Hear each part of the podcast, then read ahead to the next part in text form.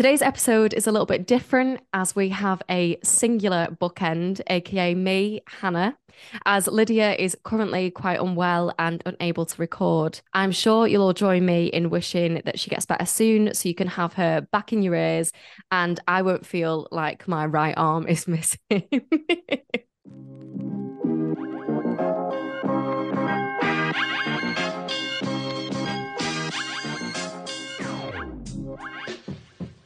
Welcome to a pair of bookends, the book club you can carry anywhere. We are your hosts and hopefully your new bookish pals. I'm Hannah MacDonald. And I'm Lydia Clare. Today's show is dedicated to our May book club pick, Scorched Grace. Scorched Grace is the first in an exciting new queer crime series by Margot Douaihy, Set against the backdrop of a sticky, oppressive New Orleans, we arrive at St. Sebastian's, a Catholic school that begins to endure countless arson attacks, setting the local community and police department into a frenzy. Dissatisfied with the official response, Sister Holiday, a sardonic and headstrong nun, decides to take matters into her own hands. But before she can begin to tackle this case, she must reckon with demons of her own. Margot Douaihy is a Lebanese American writer and poet, originally from Pennsylvania. She received her MA in Creative and Life Writing from Goldsmiths University of London and a PhD in Creative Writing from Lancaster University. As a poet, she's the author of three collections Girls Like You, I Would Ruby If I Could, and the true crime poetry project Bandit Queen, The Runaway Story of Belle Starr. Margot was a finalist for a Lambda Literary Award, Aesthetica Magazine's Creative Writing Award, and the Ernest Hemingway Foundation's Hemingway Shorts. Margot is a founding member of the Creative Writing Studies Organisation and an active member of Sisters in Crime and the Radius of Arab American Writers. Scorched Grace is her debut novel and the first publication from Gillian Flynn. And I am thrilled to have Margot joining me today. So, Margot, welcome to A Pair of Bookends. It is so wonderful to be here and just to be in your space. And folks who read and think so deeply about books are why we write. There, you, you know, and I am that too. Before I was a crime writing crime writer or or someone who thought about plot and structure, I was a fan too. And and someone who takes books very seriously, mm. I think art can change culture. It can yes. change our version of ourselves. So this is really special, and I'm so delighted, and I feel very honored and lucky to be here. So thanks. No, I'm so delighted to have you. Thank you so much, and I'm so excited that this is our May book club pick, and I really hope that as many we can get as many listeners as possible reading this because it is so brilliant. And yeah, thank you for writing it. So we usually like to ease our interviewees in with our favorite question, which is what are you currently reading? well, I just finished it, so I don't know if this would really qualify, but the absolutely blistering and brilliant My Sister the Serial Killer. It's so good. it's so good. And it's worth a reread, you know, if you have already read it. But yes, I, you know, I just absolutely adore this space of the mystery of noir, of crime fiction. And, you know, what, what Braithwaite has done with this book is just expand and explode and shatter our notions of what even the notions of like a witty or or satirical take on crime fiction can be because mm. of the mm. profound questions about family and sistership and loyalty and self-concept and how they all braid together is just so funny. It's one of the funniest and deep moving books that I've read and and I like to traffic in that space too. You know my my holy trinity as it were which is a bit sacrilegious but my holy trinity is sad sexy funny you know so love it.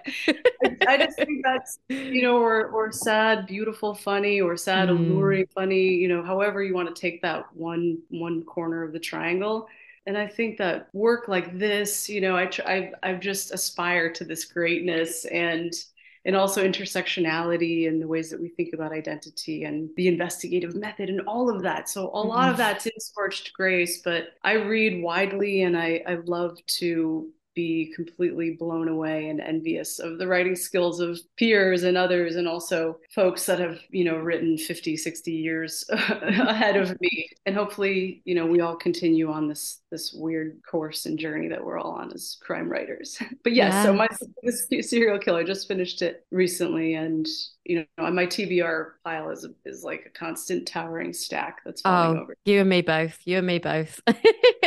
um, my sister the serial killer is such a phenomenal book, and I pretty much inhaled it on like one train journey. It was a long train journey, to be fair, but I, I read that so quickly. I flew through it and just wasn't expecting it to just the roller coaster that takes you on. You know, it, it gets so dark and then it's just so funny, and you kind of you don't know what you don't know what emotion is going to come out of you next. And I and I just loved the the sister dynamic in that. I'm one of four sisters, so that was like perfect for me.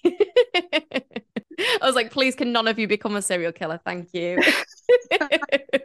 it just keeps it so real. Like I love what you mm-hmm. say about not sure what emotion's going to tumble out of you next because that is so vital and it's so true to the authentic experience of being being a sister or having a sister who is both insufferable and who you would put yourself on the tracks for and literally risk either going to jail or some moral infraction because that's just what it's like. And the way she narrativizes that tension and just again the humor humor is seriously one of the funniest books that i have read in yeah. years. And yet it's this gruesome scenario. And and i again I, I aspire to that. And it's funny because with scorched grace i've heard the whole gamut of wow this is one of the grimmest most ferocious dark books that I've read, and also it's so funny. So I love that wild swing, and I think everything in between is just fair game because that's just life.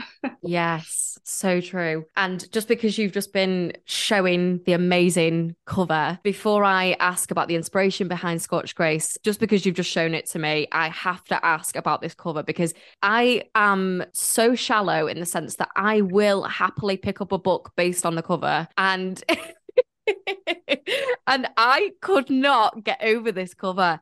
It is amazing. Like I think it is one of my favorite covers of all time. It's so good. Like mm. what who came up with this? What tell me, oh. tell me what was the concept? What who designed it? I need to know. It is truly and I agree and I'm sure that, you know, with Zoom it's probably showing backwards or forwards or upside no, no, down or who knows what, but it's just it's just the central motif, one of them in the book is stained glass and how it is both this cohesive experience of seeing as well as jagged and shattered. And you can see both the narrative story and the union, as well as the disharmony in the places that are cleaved. And so then you have this figure of Sister Holiday as as an icon, as iconic through you know this shady, almost uh, old school PI canonical hard-boiled sleuth or hard-boiled mm. mystery noir figure who's who's half shrouded and half alert and and sort of watching and then she has this lit cigarette which is a bit of middle finger I must say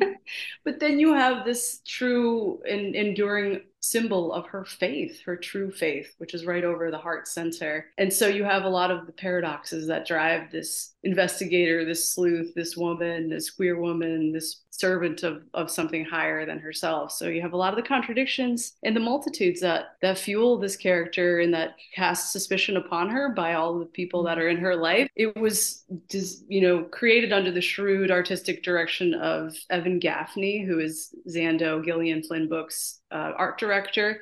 And the illustrator and designer of the cover is named Will Staehle, who has done a lot of the covers for Stephen King. He did he did John Grisham's recent cover. He's done Cory Doctorow. He's done a lot of the big books that you see. And I mean, as a and I say this with a lot of pride and a lot of humility and ownership that I'm I'm a nobody, you know, until rec- recently, sort of making a big commercial break. I was writing in obscurity for about 20 years, writing weird poetry books and strange hybrid things and and just be for the sheer love and passion and need and almost obsession with it. So to land, you know, this book with Gillian Flynn and then to have someone like Will Staehle and Evan Gaffney working on this cover, they both read the book. They both, I think, are big fans of noir and, and mystery and crime. And they wanted to do something totally different than your typical. A lot of there's a lot of themes and almost memes with crime mm. fiction covers, mysteries. So they wanted to go completely in a different direction. And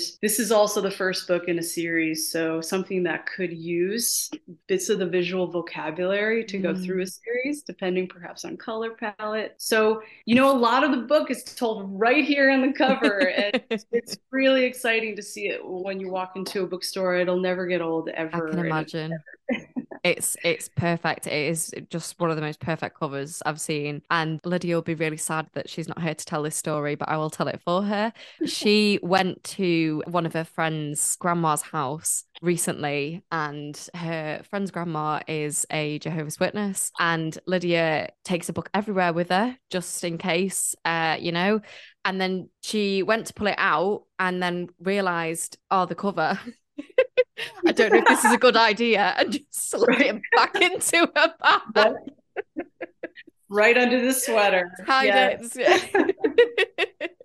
so yeah, it's it is a really great cover, and I loved yeah. I loved hearing you you say then about that you've been writing obscurely for twenty years, writing weird poetry collections. I mean, I'm sure they're not weird. and I'm I'm really eager to read them after reading this. So it's it's just amazing, I think, for for any other writers that listen to the podcast, for them to hear that, you know, these things sometimes do take time, but you know, you just need that that sort of one yes. And it and it it will it will happen it can happen and i think you know for, for any creatives out there you know certainly like me and lydia have said on the podcast before like we're both actors and it is just sometimes a waiting game and you can be so impatient but i think definitely your story of, of being picked up and you're the first uh, publication of Gillian Flynn's books, aren't you? So like yeah. that's incredible. It's huge. It's uh, it's unbelievable. I mean, it's surreal, and I I would have been that person too that would sort of I, don't know, I got you, you get used to it in a way of either rejection or just that swimming upstream, and and I think in terms of you know the acting world, the writing world, they're so similar. Whether it's screenwriting, novel writing, creative, you know, high experimental literary fiction, memoir, all all of it without 20 billion followers on social media or some kind of dynastic wealth mm. so that you know you're a trust fund person or something like that. It's a struggle. It's a schlep. It's a trek you know whatever that might mean for different people. If you have kids or family or an aging pet you know anything there's a lot of hurdles that we have to overcome to do what we love. And in my case you know and i will now shout about this from every rooftop is that you just have to stay with it. And it might take 20 years It might take two years. Good art will be seen because it's something that means something to you. We all have our unique dna in my case lexical dna with my words. In your case with the work you do as media and curator with your literary work and as well as acting we all have something true to us. And so that is why I always fight to stay with it and never to give up. And it might morph. It might, you know, I'm, I was writing poetry exclusively for 15 years. And then eventually it was getting longer and longer and longer. And I'm a huge mystery fan. And I merged those worlds into Scorched Grace and this eventually this series of, you know, this queer, devoted punk rock riot girl nun. So, you know, never, never say never. Very true. Never say never. that can be the title of this episode. yeah. now, I really want to hear more about Scorched Grace because I'm already loving hearing you speak about it. I would love to know what the inspiration for Scorched Grace was. And yes, could you tell us a bit more about that and and why you wanted to make that move from poetry to fiction? Yeah, I, and poetry will always be that deep love. It'll always be the heartbeat, you know, that are the first of the sequence. And there is a sensibility, as a place I go back to as a homecoming in a lot of ways. But I wanted to contribute something to this canon that I love so much. And and also push against these notions of what the received canon is. So, you know, the in my case, I love the hard boiled style of mystery storytelling. That, and if, if folks are listening right now and don't really understand what that term means, like I'll try to give a really quick definition of it as the way I understand it, which is a mystery that centers a figure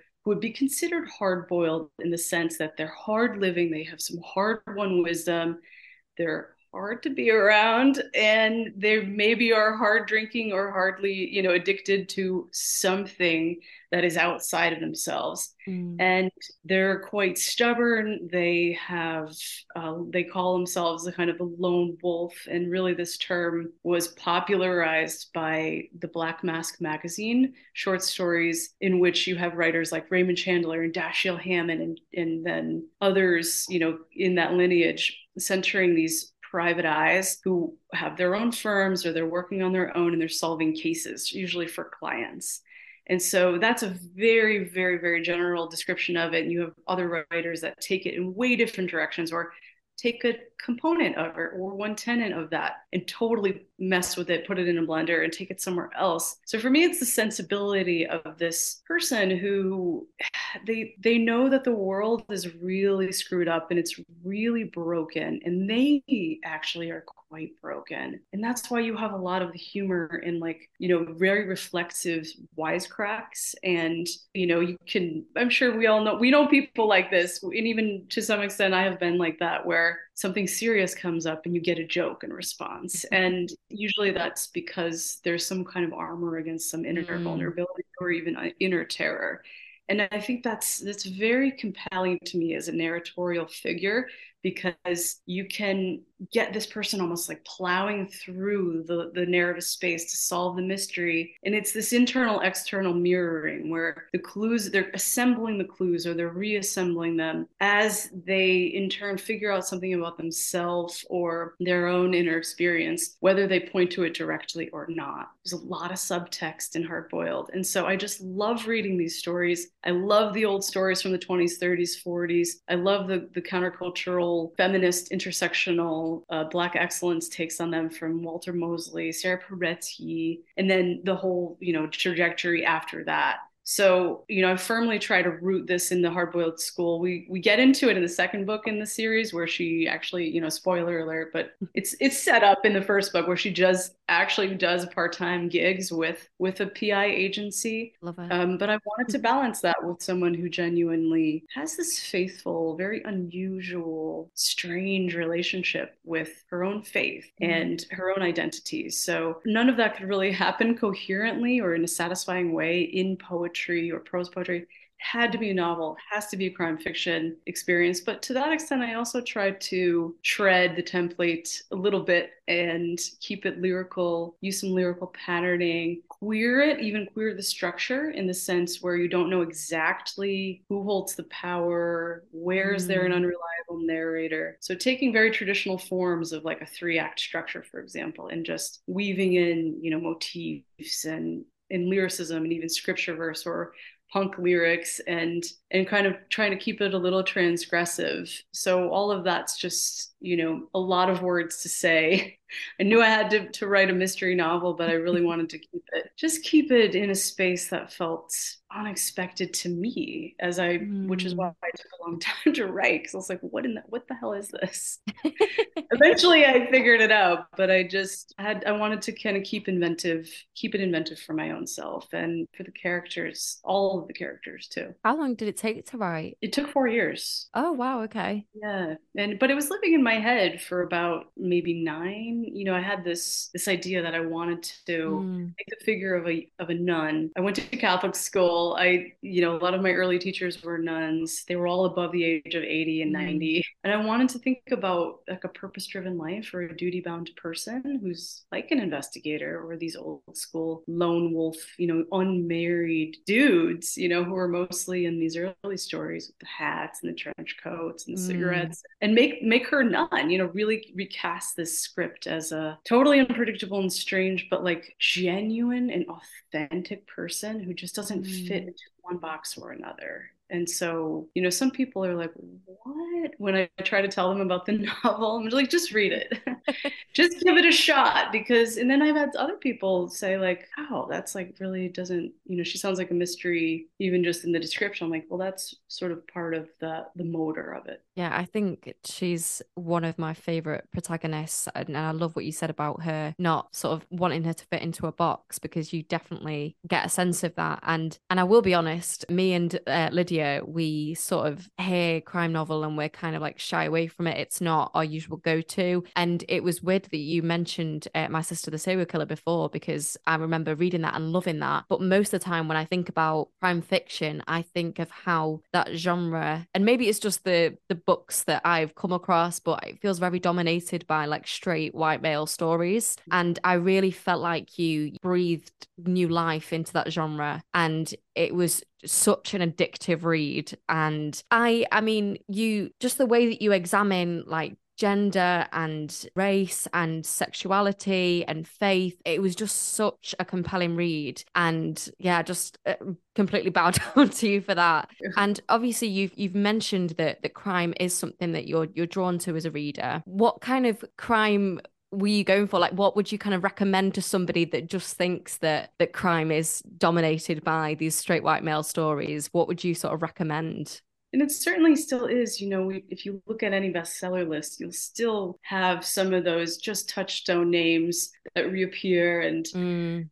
And no doubt, you know, they've got their bona fides, and I I read and I'm amazed by their craft as well. But for me, you know, I I do I love that idea that a mystery is just this this promise to the reader that there is something to solve. You know, whereas you have in literary fiction, it's all it's all up for grabs. You know, is it an oblique ode to indecision? Great. is it a, an exploration of a day in the life of Clarissa Dalloway using like you know neural pathway synaptic M80s or wonderful, you know, I love it all. But with with crime fiction, with mysteries, it's like, you know, a reader goes to the bookshop, you're gonna you go to the shelf or you go to the section, you thinking, I want something that I want to be a part of. Mm. So I love that. I love how it is this this almost invitation to the reader to sort of step up and solve alongside of a detective figure, whether it's the narrator, whether it's a police officer, whatever, or in my in my case, an amateur sleuth turned you know, part-time PI. So for me, I look to folks that are taking, they're bringing intersectional perspectives into it, like my sister, the serial killer, like Marcie Rendon, who is an indigenous crime writer.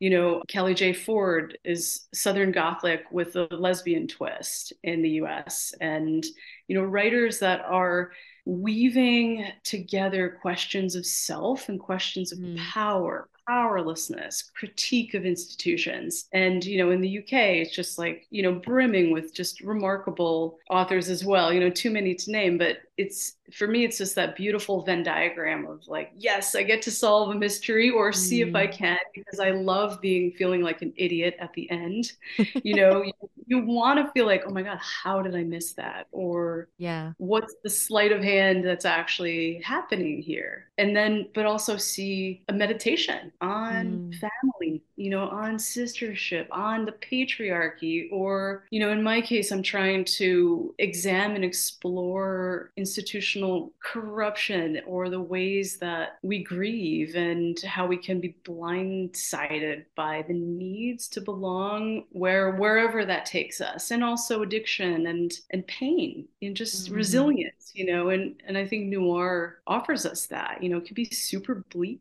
super grim, a lot of despair, but really they can be case studies in how we rise up and how we look for those pathways to resilience. So yeah, I mean, I can go on. Like I'm just trying to think of who else I'm reading. S.A. Cosby, tremendous writer who wrote a book called Razor Blade Tears. That was a New York Times Great bestseller.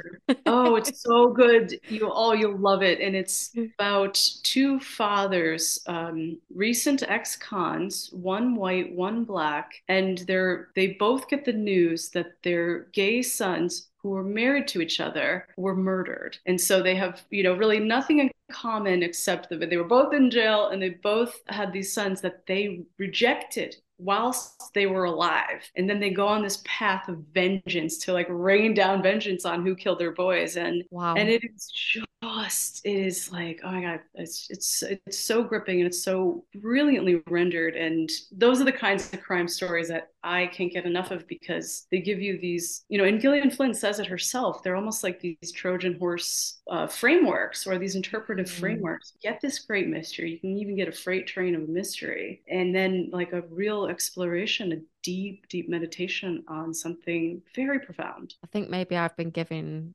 crime fiction a, a I've been get, giving it a bad rap because I didn't know all this stuff was out there, and now I'm like, okay, I'm ready now. I'm gonna go order all these books. My TBR you pile is gonna be. what have you done, Margot?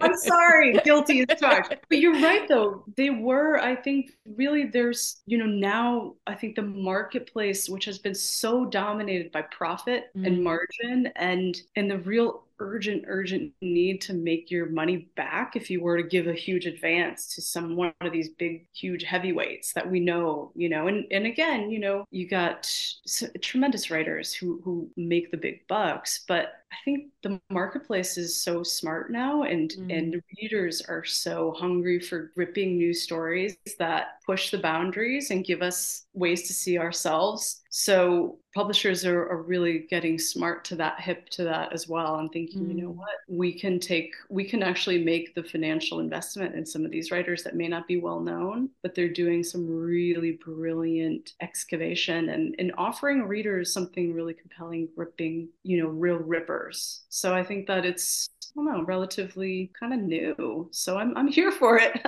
I'm totally here for it. I mean, speaking of compelling and gripping, we cannot speak about Scorched Grace without speaking about your incredible protagonist, Sister Holiday. Like I said, she's one of my favorite characters now, and I'm so excited that there's going to be more books. And she's going to be in these books. She's still at the center, isn't she? Oh, yeah. Yes. Okay. Because I was like, for a second, I was like, wait. Now, the she's she's a very complex character and she likes to go from one extreme to the other. She's got a very complicated past which you beautifully feed to the reader like a, a trail of crumbs that I was I was willing to follow you wherever you were going to take me. I didn't know it was so unpredictable. I didn't know where her story was going to go, what had happened in her past. But there are, without giving any spoilers, there are reasons for why she is the way she is, like there is with any of us. How do you go about building a character like Sister Holiday? Did you start with with her backstory, or did you just kind of start writing and find out new things about her along the way? It starts with the voice. Sister Holiday's voice is the the alpha and the omega and she's really different from me. And yet i i feel you know i talk to her all the time. You know it's a bit schizophrenic in, in a lot of ways. There's a lot of to tell you. And i'm sure you know when you're when you're inhabiting the role of character as an actor or director or screenwriter any part of that ecosystem of storytelling and you really do have to lock into the cadence lock into the rhythm. Everybody has a different way of speaking. And so for her the, the voice is everything. And then again that is very hard boiled in my opinion where you just have almost this, you know, you someone just kind of puts you in a bit of a chokehold from the very beginning and grabs you by the throat. And for for this book and for indeed the series, Sister Holiday has a way of seeing the world and then telling you how she sees the world. So she gripes about her students, she complains mercilessly about them, and yet, you know, she's on this in, in this world because she believes in the greater good. And she has this um, you know punishing way of, of lacerating herself and a lot of a lot of ways of beating herself up. And yet she's really uh, kind of egotistical. You know she says that her wisdom holds a lot of grace and she can do it better than anyone else and only she can solve this and the police are useless and and Riveaux is too slow. But yet you know she warms up to her in the ways that sometimes you know good friends do and they love to razz each other and rib each other. And so her voice start started it all. And in that as you talk about the backstory or i guess you know interestingly i don't really believe in backstory. I feel like it's all story as long as it mm. does it, it can never decelerate. You know i really try to create a real pace with this book and moments that may feel as if they are just a touch less with less scrutiny or more fun and games. You know, some of the erotic scenes are like that, where you have, or perhaps the stories that may be told in a narrative present. And that's really part of the design where I, I kind of, it's almost like in the roller coaster where it's like click, and then as you're kind of going right up and then you have that free fall. It's a part of that acceler- acceleration um, palette where you have what's things that seem like they're a little slower kind of by design. So her voice does that as well where it's almost like when you're sort of like yeah everybody gather around. Okay you know you're taking that beat really that that beat you know or if i'm like about to tell you the person that i saw you'll never believe and it was you know blah blah blah. So it's like you know to do that with words is really fun and interesting. And and my editor serena kamath is absolutely brilliant because she has that aerial view where she can see where there is a little bit of deceleration. We could tighten that up there. And gillian herself you know who is I think has the distinct honor of like she handed in Gone Girl almost completely done, which to me is like I can never get my mind around wow. that because you know that it takes such incredible risks with the storytelling. But mm. back to the to the voices, Sister Holiday's voice has to give you the contradictions of this character in a way that feel authentic, earned, and completely seductive in the in the sense that a friend of yours who's telling you about how they sabotage just about everything in their life and you just continue to go back to them and go back to them because then they you know give you the greatest hug or you know you have the the night of karaoke that will that you shut down the pub or whatever it is. Like the people in your life that are unforgettable and i try to create that with this character who you know is she's she's hurt and she hurts people mm. she's flawed she does she says things that I would never say. She does things that I would never do because I think that's what creates memorable characters who you can really want to root for even as you're like how and why did you just do that? and you know can be really problematic within the world that they've created for themselves but nonetheless you're like okay I see why I see now why she's doing this. And for me, mm. with a series or someone who's investigating mysteries, and even can redefine the idea of crime because I think that's for queer people. We've been cast suspicion, you know, we've been the source of a lot of criminality and suspicion ourselves. So I think it's it's about time that queer crime writers kind of get into this space and move around the pieces of the chessboard and and ask questions and, and really this is a book of questions as well as answers absolutely and she's she is such an interesting character and she's so layered and she doesn't always make the best choices and she has a past of being self-destructive you know i'm gonna be very careful about any mm. spoilers but you know with with the band and she's had an affair and she's she's just got quite a past. And she's she's been through so much you know with her her parents were not the happiest about her coming out and the same with her brother and she's got a lot of issues with with her family. And you know there's there's you know so many themes that you explored beautifully which were like grief and shame and how they sort of fester in a person and and what that can do and the the lasting impact that has and how that informs like their later choices. And it's what I was saying earlier about how she kind of it seems that she goes from like one extreme to the next you know she she has this past of like you know she was knocking back whiskies like there's no tomorrow and you know making making these poor choices. And then she goes from that to being like it's almost like yeah i'm still not going to deal with any of this i'm just going to go and become a nun and so it's like yeah okay you're doing something great now but you're still not dealing with all of these problems you just exactly. kind of go but she's such she's such an unforgettable character and Thank i'm just you. really grateful that you wrote her Thank you. I, you know, it's in way playing with that trope of like get thee to a nunnery, or just the ways that we, you know, and I, and just I think the human, the human mammal we look for either refuge or solace or escape, whether it's in daydreams or work addiction or other people. And and it makes sense because life is really hard. Life can be really gorgeous and almost viciously beautiful, and it can be really difficult and really challenging. And you know, addiction is something that I try to reimagine in the book as well, because in some ways she's a bit addicted to religion and she's a bit addicted to structure, but she's trying to do good things with it. And even as she's griping and complaining about her students and and the other nuns in the convent. So I try not to cast a bit of, I mean, I guess I do, judgment through the eyes of the character, just sort of taking one idea like religion or mm. school and just showing that you know it can launch people in these dramatically different directions so i'm i'm a, a, huge advocate of finding pathways for ourselves into institutions like school mm. teaching work purpose values. Like in the United States, we're we have this horrific, horrific acceleration of both legislation and divisive, damaging rhetoric.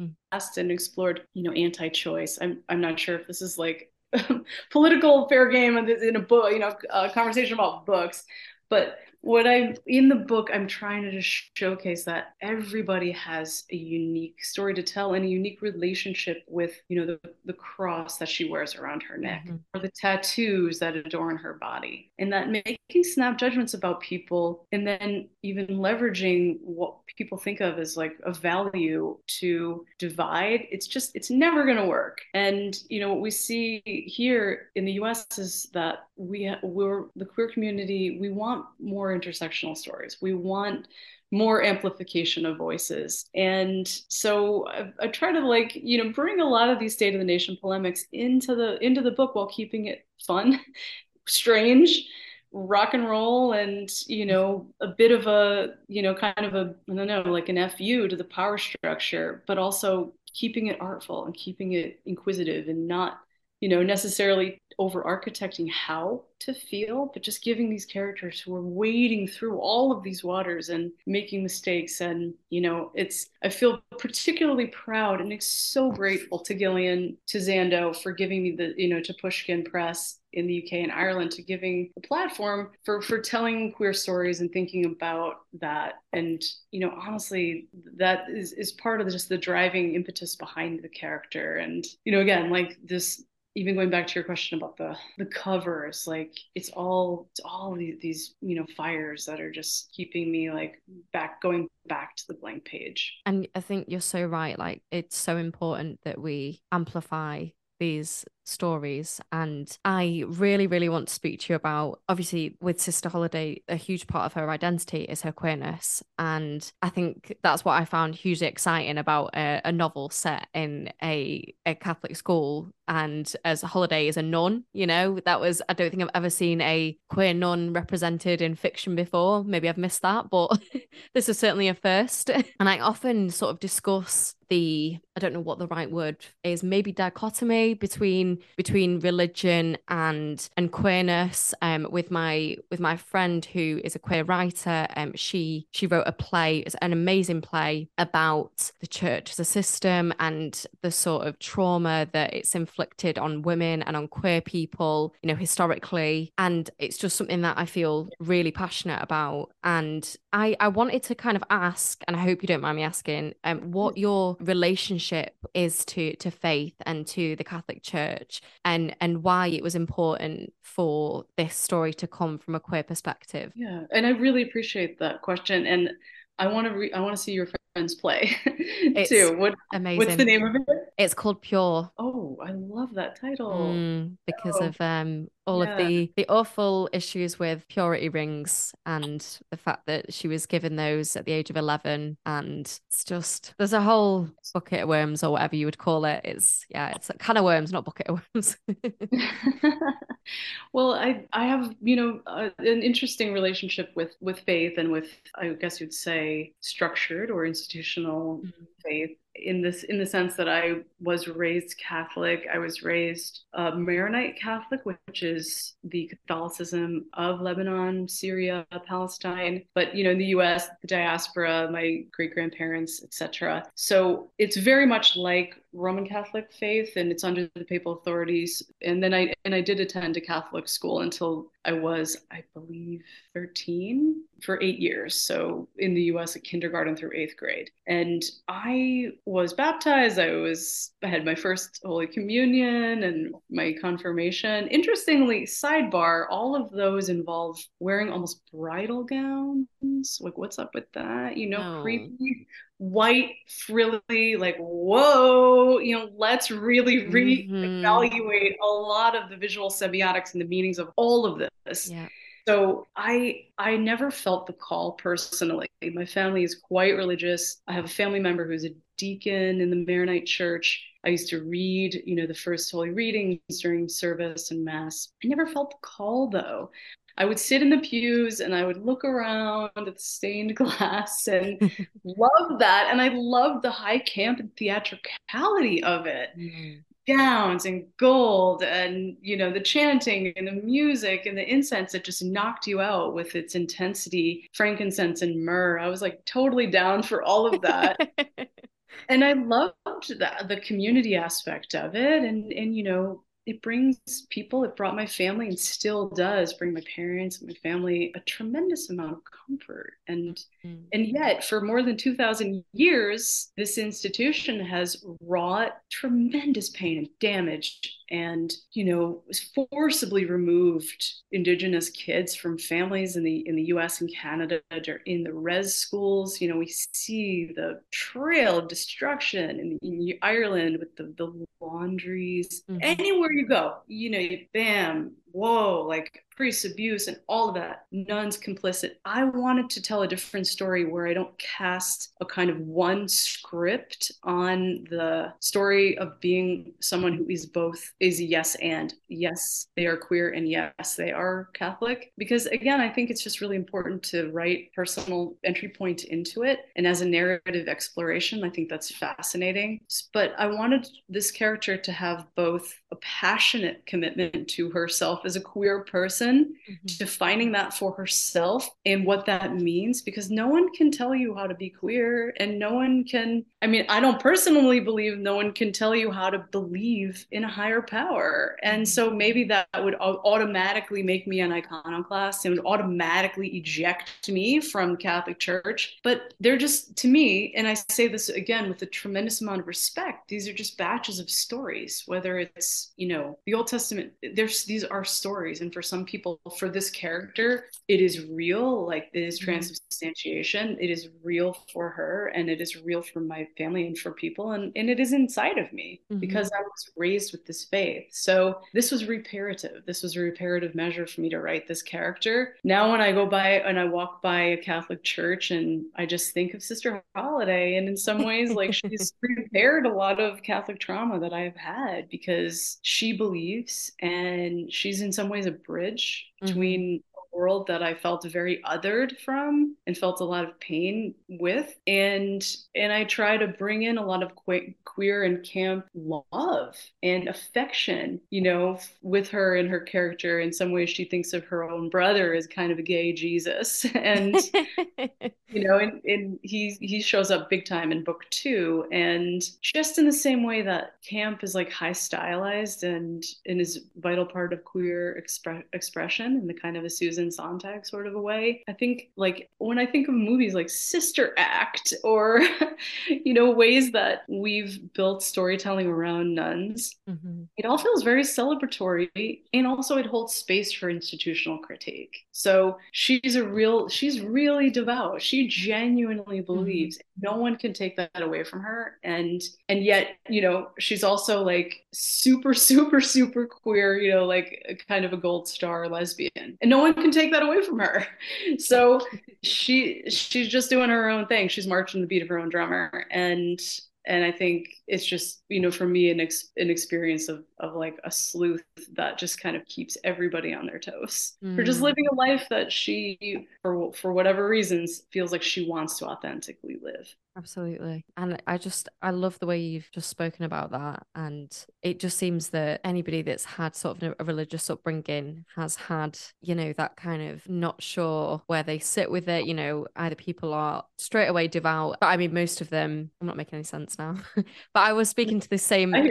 it's, just, it's, it's tough to talk about sometimes. Yeah, it's really oh. complex. And I was having this conversation with my, my friend the other day, and, you know, it's the same friend that I mentioned before and she was saying you know there's a huge difference between she was she was basically asked about you know how can she she still you know believe in all of this when she's a queer person and she was kind of like well like there's I can separate like my faith and my relationship with God is private and that's for me and that's between me and me and my God but it's the whole sort of patriarchal structure of like the church and the that whole system that's the thing that she can't get behind and that's the thing that she kind of lost trust in it's not she never lost faith it's that she lost trust in that and that's like mm. a two separate things. And I think it's sort of similar with Sister Holiday. I mean, obviously, she works within that system, but you still get a sense of like her faith is like her private thing. And that's the thing that's brought her comfort. And it's, she's sort of separated the two, if that makes sense.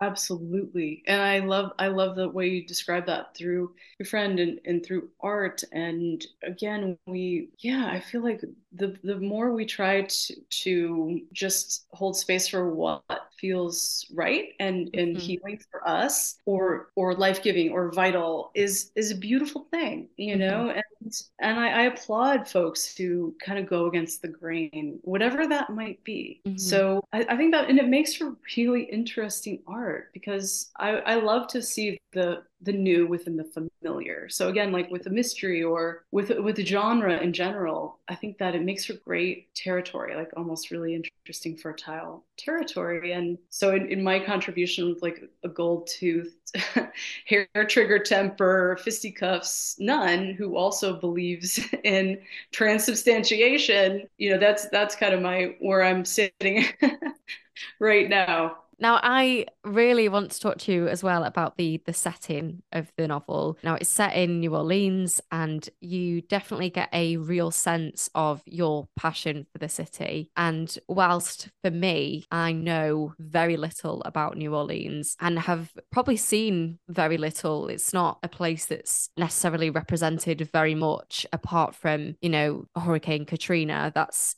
probably the extent of my knowledge of New Orleans. And, you know, you definitely you touch on that in the book of Hurricane Katrina and you you see the lasting impact of that horrendous tragedy. But I'd love to know, aside from Hurricane Katrina, I'm sure there's much more to New Orleans than that. And you definitely sort of go into that in the book. But could you describe why why New Orleans it was important to set your novel in New Orleans and and what you wanted to represent of that city? Thanks for picking up on that because I think setting is so crucial within mm. crime fiction and whether it's the St. Mary Mead of uh, Miss Marple and Christie or you know the the seedy seductive LA of Chandler or whatever it might be setting I take very seriously and I want it to be its own protagonist and for me it's like it is more about the understory and writing different on ramps into understanding what place can be for characters. So in New Orleans, you know, you have this cultural, almost vandalized narrative of like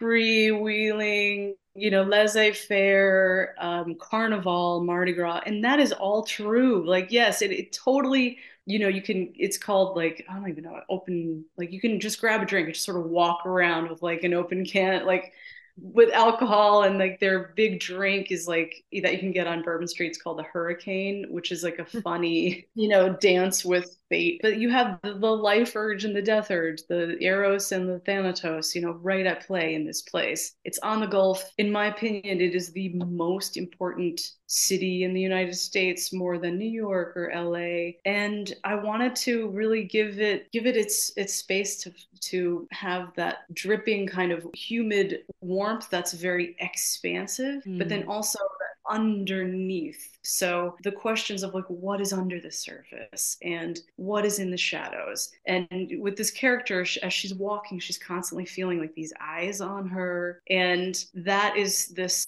whether it's paranoia or legitimate, kind of creates this texture that to me is just inextricably linked with with New Orleans, which is a place of texture, a place of contour, a place mm-hmm. of contradictions, and life. And it's about life after the destruction. So it has a lot of its own expertise with resilience and music. It's the birthplace of jazz. So in some ways, if it's the birthplace of jazz, it's the birthplace of improvisation. So I was like, okay, here's this character. She kind of takes cherry bomb to her life in New York and she goes to New Orleans. So it's like New York to New Orleans, mm-hmm. rebirth in her own right. And there's also that liturgical element of like, you know, restarting one's life in a way that is aligned with some of the Catholic tenets. So New Orleans was the perfect place. Mm. And you know, the fact that she's a musician, she's a guitarist in this post-punk band and music connects her old life and her new life. And so in a place like New Orleans, in the early part of the book, as she's being punished, which she is a lot, her job is to clean the stained glass and she discovers that if she presses her eye to this one part of the, this big stained glass piece, which inevitably is the eye of of Mary, Mother Mary, so you could actually see the city below. So the city itself is like her canvas too. So it's like my canvas as the author, but it's like her canvas. So it really is just this mysterious place. And I wanted these like kind of layers of mystery. Like as you talked about her tattoos, which I'm glad you picked up on, like it's her way of becoming a text because she's got all tatted up. And so people, if her scarf falls or if her gloves fall off, because her mother superior requires her to cover herself, then people notice and they try to decipher her. And same with New Orleans, people see it in certain ways. It's almost like a little Rorschach test for all the characters. Mm. I love what you said about the tattoos then as well. I think tattoos are such a huge form of expression and it's sort of a reclaiming the the sort of narrative of yourself. And I just love I loved that she was a tattooed queer nun. I think I loved so much about her. And I think just hearing you talk about New Orleans, if I if the book hadn't already made me want to go, I think like I'm fully ready now to just go book myself a ticket. it sounds amazing. Do and a Sister I... Holiday walking tour. yes. Oh my gosh, can we make this happen, please? um, I, a pair of bookends Sister Holiday walking tour. Stunning. That is perfect. I have just seen the time and I'm so upset because I could probably talk to you for about three hours about this book. I uh, had many other questions, but I would love to squeeze one in. I have read that the TV and film rights have already been sold, and our listeners will probably be rolling their eyes right now because they know how much I love an adaptation. I have been begging Lydia to let me do an adaptation series for the longest time on the podcast, and she's still not let me. But I need to know are you allowed to give any details whatsoever about this? No, uh, we are so close. I, I, I truly, uh, if it's oh gosh, a week or two from now. But honestly, I am, I'm so excited to share with your community. So whoever's listening, like we will, I will personally like do i will tell everyone you know as, as soon as we get the clearance to, yes. to share. There's actually a writer's strike right now in the united states but there's going to be really exciting news coming very soon. And it's truly again i just feel like i've won the cosmic lottery here because just you know i was writing this work without any you know hope or whatever publication. This is the biggest bonus of all. And so I also love screen adaptations of books. Mm. Like I love Sharp Objects, the screen adaptation of Gillian Flynn's book. And I yeah, haven't watched I, the adaptation of that. Okay. It's really different and it is to. yeah, it, it, breaks a lot of the temporal plane and you know, but uh, and she wrote a couple of the episodes and I think they're really stellar. But yeah, they're I would love I think that'd be a great series. Lydia, come on. Honestly, maybe maybe when this comes out, she might let me. She might be like, "Okay, you've touched my arm now." Yeah, I absolutely cannot wait to to see what happens with this. um, and when uh, I know I'm slightly impatient because this has only just come out like a month ago in the UK, but when when's the next book? Yeah, blessed blessed water and it will take it takes place over good friday saturday and easter sunday. And I, you will be happy to know it is the exact same length as this fine book here and it is designed to be devoured in one train ride. Yes. That's a whole other story but yeah it takes it's it's it'll be out in the spring 2024 amazing. I'm very impatient for this and i already love the the metaphors that I can feel with the whole Easter weekend. I love it. I love it. I love your writing. I love you. I oh, wish I could chat to you forever. I love this book. Listeners, please go and buy it. It is out now in the UK and the US and Ireland. And uh, I believe it's being published in Australia on the 30th of May. Is that right? Yep. And 30th it's also, of May. Yeah. And it's going to be out in Brazil, Poland, and somewhere else this year. In France, and hopefully some more soon. yes, all of the places. But I will uh, pop a link in the show notes for our UK and US and Ireland listeners so they can go grab your book and then they can devour it like I did and then hopefully enjoy this conversation as much as I have. And I'm really sad to let you go, Margot. Thank you so, so much for joining me. It's just an absolute thrill. I, I'm so excited to, this will like live in my head for a long, long, long time. So thank you so much. And thanks to everyone who's listening and watching whenever that might be. No, thank you so much. And um, can our listeners find you on social media? Yes, I'm terrible at social media, but I do try. I've been trying to make more of an effort. I am on Instagram at Neon Margot. That's Margot with a T. And then on on Twitter, despite my great efforts to get off of it. but I love connecting with readers wherever you are. So yeah, send me a send me a line and uh, when I check it twice a week, I, I, will, sincerely like love to connect with you there. Yes, and listeners, if you do buy the book, which we're hoping that you will, please do tag us with any of your thoughts so we can keep this conversation going. Margot, thank you so much for joining me today. It's been an absolute pleasure. And until next time, please come back for your next book. you know it. you know it. thank you, listeners, for listening. Please don't forget to rate, review, and subscribe as it helps to boost us in the charts. And if you want to give us a follow, you can do so at a pair of bookends pod on Instagram and at a pair of bookends on Twitter and TikTok. Thank you so much for listening. Goodbye.